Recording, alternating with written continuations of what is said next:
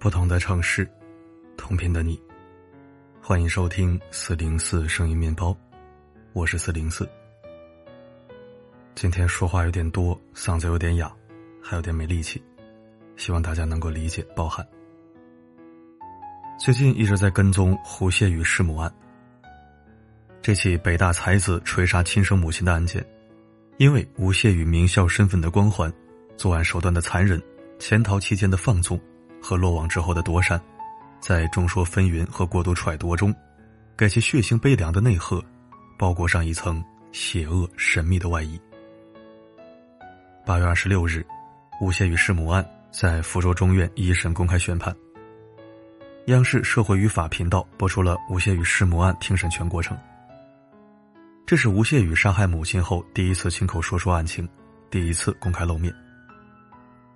吴谢宇对故意杀害母亲、伪造母亲笔迹和口吻，向众多亲友诈骗一百四十多万元，拿去赌博嫖娼，在逃亡期间违法购买十多张身份证，躲避公安侦查的一系列犯罪事实，供认不讳。法院认定吴谢宇犯故意杀人罪、诈骗罪、买卖身份证罪，事实清楚，证据完整，数罪并罚，决定对其执行死刑。但吴谢宇的舅舅、姑父等亲属出具谅解书。请求法庭刀下留人。我从头到尾观看了这场庭审，通过五个细节，得出这样一个特别的结论：吴谢宇一直在隐藏真实的作案动机，吴谢宇一直在回避真实的家庭关系，吴谢宇是一个典型且精致的利己主义者。第一个细节，他用尽赞美之词，过度美化母亲。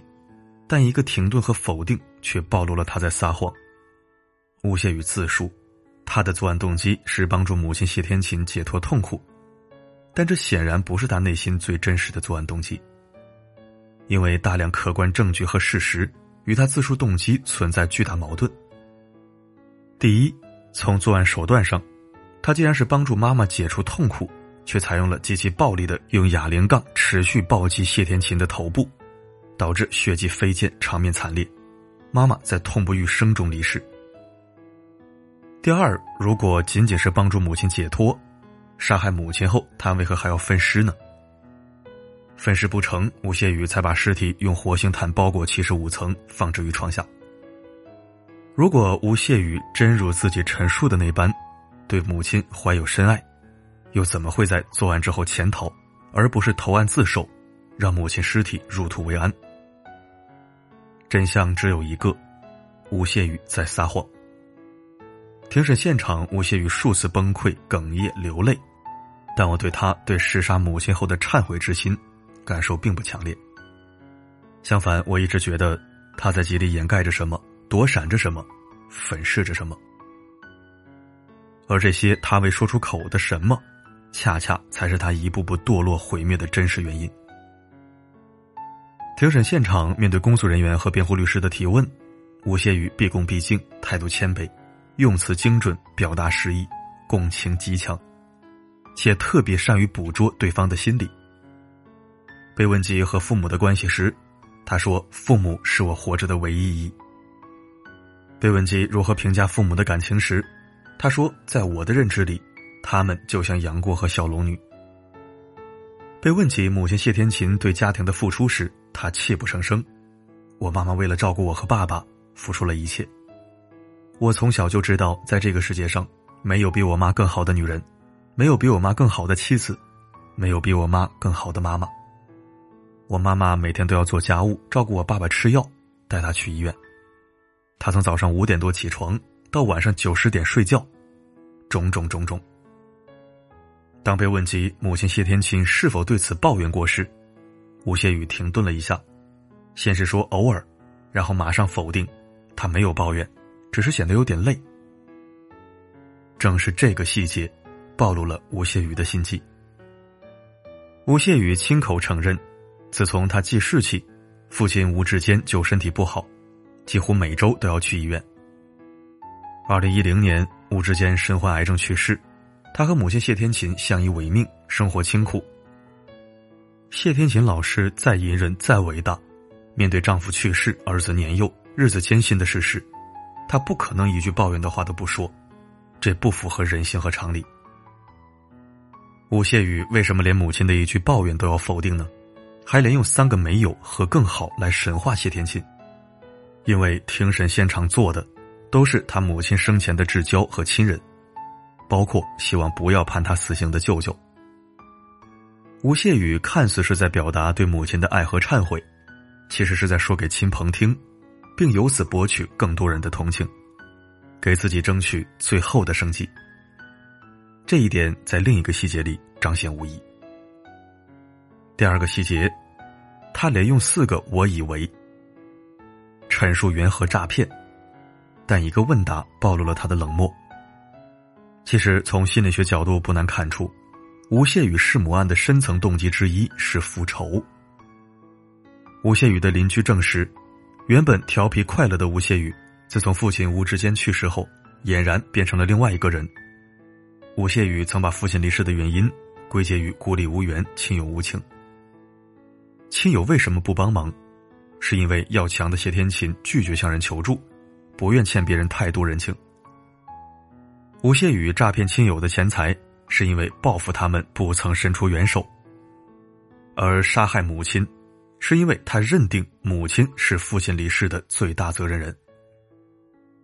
吴谢宇刻意回避这一点，是因为他不愿面对真实的自己，更害怕说出真相后得罪亲友，丧失最后一线上诉求生的机会。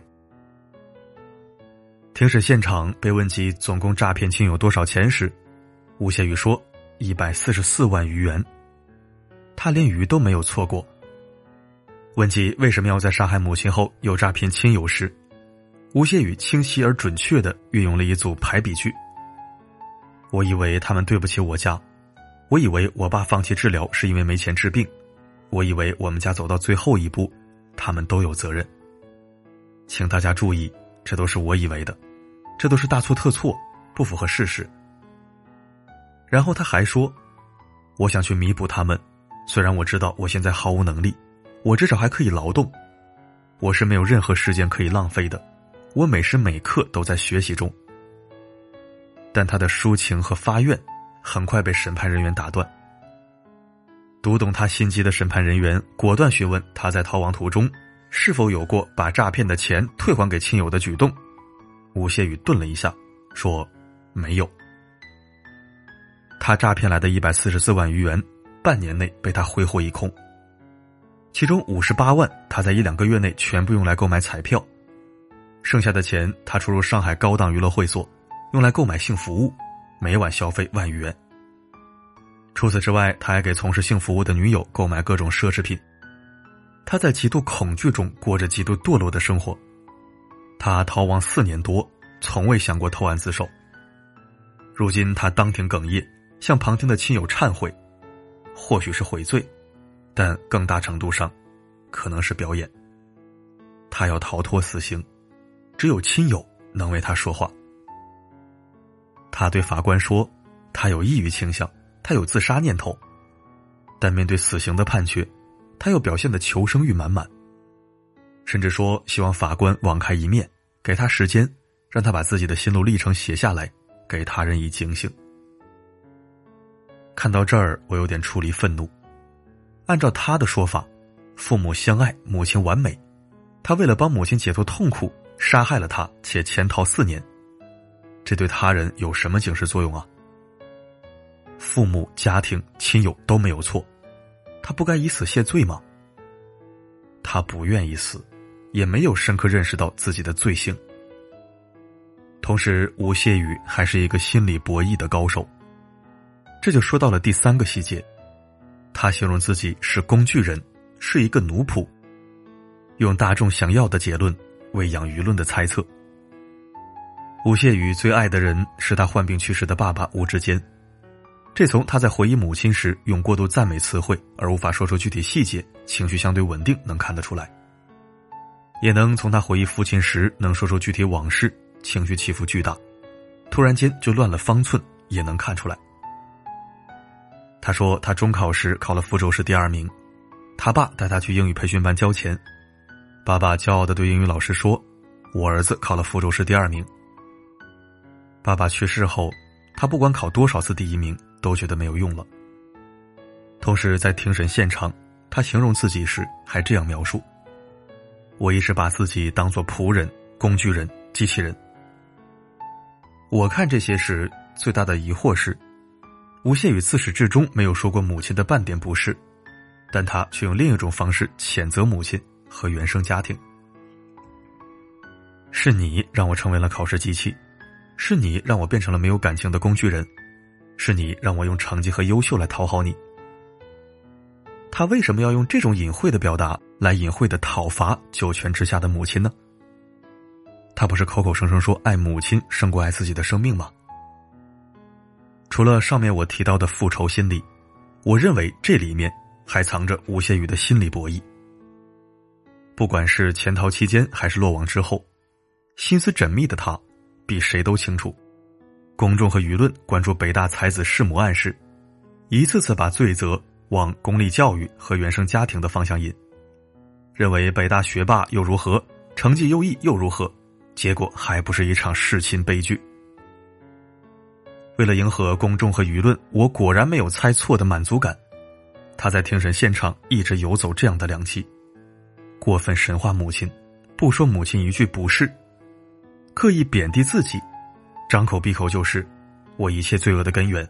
我最可怕的地方在于，这样他既讨好了亲友和法官，又让公众继续沉溺于他是当代教育受害者的同情里。逃避、脱罪、博取同情，用试图自圆其说的谎言，雪藏惨案背后真实发生过的罪恶，是吴谢宇在庭审现场让人特别分裂又细思极恐的地方。第四个细节，他把杀害美化成回家，自始至终都不愿直面罪恶，这背后的共生和逃避，或许藏着真正的问题。我注意到。吴谢宇提到杀害母亲时，都是说回家。爸爸去世后，他看到母亲那么痛苦，所以想带母亲一起回家。他看到母亲喜欢张国荣，喜欢林黛玉，认定母亲肯定想和张林一样离开人间，所以决定带母亲回家。他到北大读书后，抑郁想到自杀，又怕留下母亲一个人痛苦，所以要和他一起回家。当审判员问他。到底有没有过就这些想法和母亲沟通时，他坚定的说：“他认为自己读懂了母亲的心思。”庭审中，吴谢宇多次提到，他认为妈妈的想法和他一样。吴谢宇为什么把弑母称为帮母亲回家呢？公诉人的一句话道出了问题的本质：从杀害母亲到潜逃四年，吴谢宇自始至终都不敢面对自己的罪行。他用各种看似合理实则不通的借口，为自己弑母强行安插理由。他回避的是自己故意杀人的罪行，还有犯罪后一系列疯狂而又罪恶的举动。我想补充的一点是，吴谢宇认为，父亲走后他已经没有了家。吴谢宇把弑母粉饰为回家，认为他的想法就是妈妈的想法。从心理学上来讲，这是一种畸形的共生。他把自己的感受当成母亲的感受，把自己的想法当成母亲的想法，把自己的罪行当成母亲的心愿。这也是为什么吴谢宇杀害母亲后一路潜逃，继续行骗，且直至今日都还不愿意直面罪行的深层原因。他认为自己的杀戮是正当的，他所谓的母亲的痛苦，其实是他自己痛苦的折射。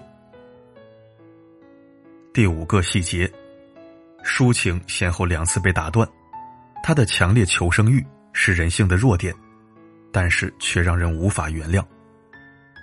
矛盾、分裂、躲闪、逃避、讨好、煽情，聪明中透着心机，共情中又充满虚伪。这是吴谢宇给我的最大感受。在庭审现场，吴谢宇在回答完法官的问题时。试图用诗意而抒情的表达，博得更多共情时，都被果断打断了。他陈述罪行时，也先后数次崩溃哽咽，但审判人员还是提醒他注意情绪，请回答完我的问题。他甚至用“检察官说的非常好”来形容公诉人对他罪行的指控，用“我想你的意思是”来揣度审判长对他的质问。他试图用共情话术，来在法庭上给自己赢得更多印象分。但审判人员还是坚定的站在了事实和证据这一边。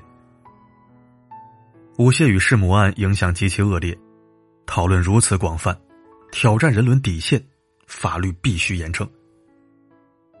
尽管吴谢宇的舅舅和姑父希望他能活下来，出具了谅解书，不再追究他借钱的事情，拼尽全力给他争取到最后一线生机。而吴谢宇也有着强烈的求生欲，祈求法律网开一面。但法律界人士普遍认为，即便吴谢宇上诉，改判的可能性也极小。弑母者必须严惩，北大才子也不行，这是人伦天道。也是法理公平。我个人的感受是，吴谢宇承认了犯罪的事实，但他掩盖了犯罪的真实动机。吴谢宇看似深刻的进行了忏悔，实际是巧妙的掩盖了自己罪恶的面目。吴谢宇希望法律能网开一面，让他留下一份详尽的实录，给后人警醒。但如果他始终活在谎言和粉饰里，那么他所有的陈述其实并无意义。直到今天，吴谢宇都还活在某种表演里，始终不敢面对真实的自己，甚至为了活下去，他在心理战术和讨好共情中，依然在设计一条求生路。就像他设计弑母案一样，这种心智和心机，让人脊背发凉。吴谢宇弑母案发生后，犯罪心理学专家、中国公安大学教授李玫瑾认为。吴谢宇是一个精致的利己主义者，也是一个高智商的犯罪人。他的聪明让他绰绰有余的应付现实，应对各种人。看完吴谢宇的庭审，我也确认了这一点。聪明的吴谢宇是个可怕的利己主义者。直到今天，他还在利用身边的人。他不值得原谅。逝去的人已经无法开口说话，活着的人。应该秉持是非底线。比杀戮更可怕的是美化杀戮，比罪恶更可怕的是洗白罪恶。我们可以不理解杀人狂魔的罪恶，但我们可以做到不神化他，不过度共情他。要知道，每个立场背后，都站着亿万平凡父母和稚嫩孩童。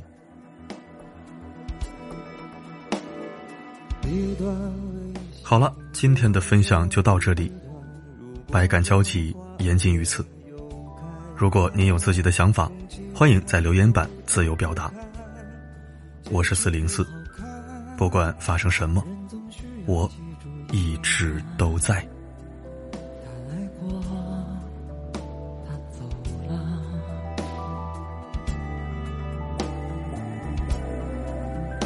回头，没问过你可舍得。日月蹉跎，潮起大落，光阴里有多少景色？偶尔也心口一热，什么都不说，好过亲手把它撕破。路还长。梦还多，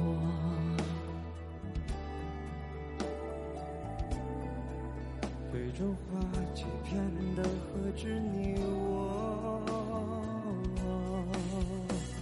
可是我现在依然不太会转弯，虽然孤单的人偶尔也想有个伴，冷风又吹的时候想说，这生活会不会有点难？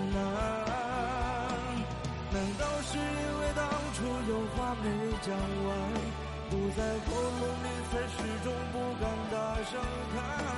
算了，别哭。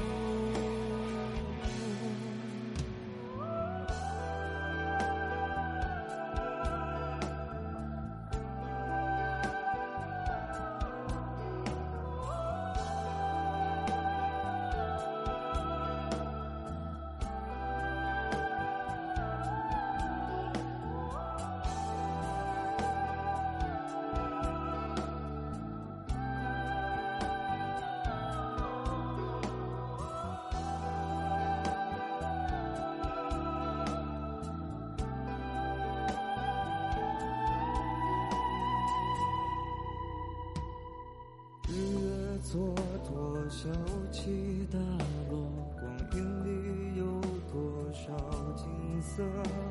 偶尔也心头一热，什么都不说，好过亲手把它撕破。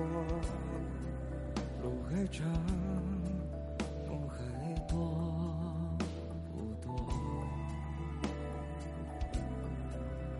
对着花欺骗的何止你我？可是我现在依然不太会转弯，虽然孤单的人偶尔也想有个伴。冷风又吹的时候想说，这生活会不会有点难？难道是因为当初有话没讲完，堵在喉咙里却始终不敢大声喊？算了，别哭。可是我偏偏就是不想要转弯，就算不开灯的房间真的有些暗，夜色又来的时候想说，为什么只留给我一半？是因为出现的人都伪善？擅长告别，擅长躲闪，擅长分两段，算了。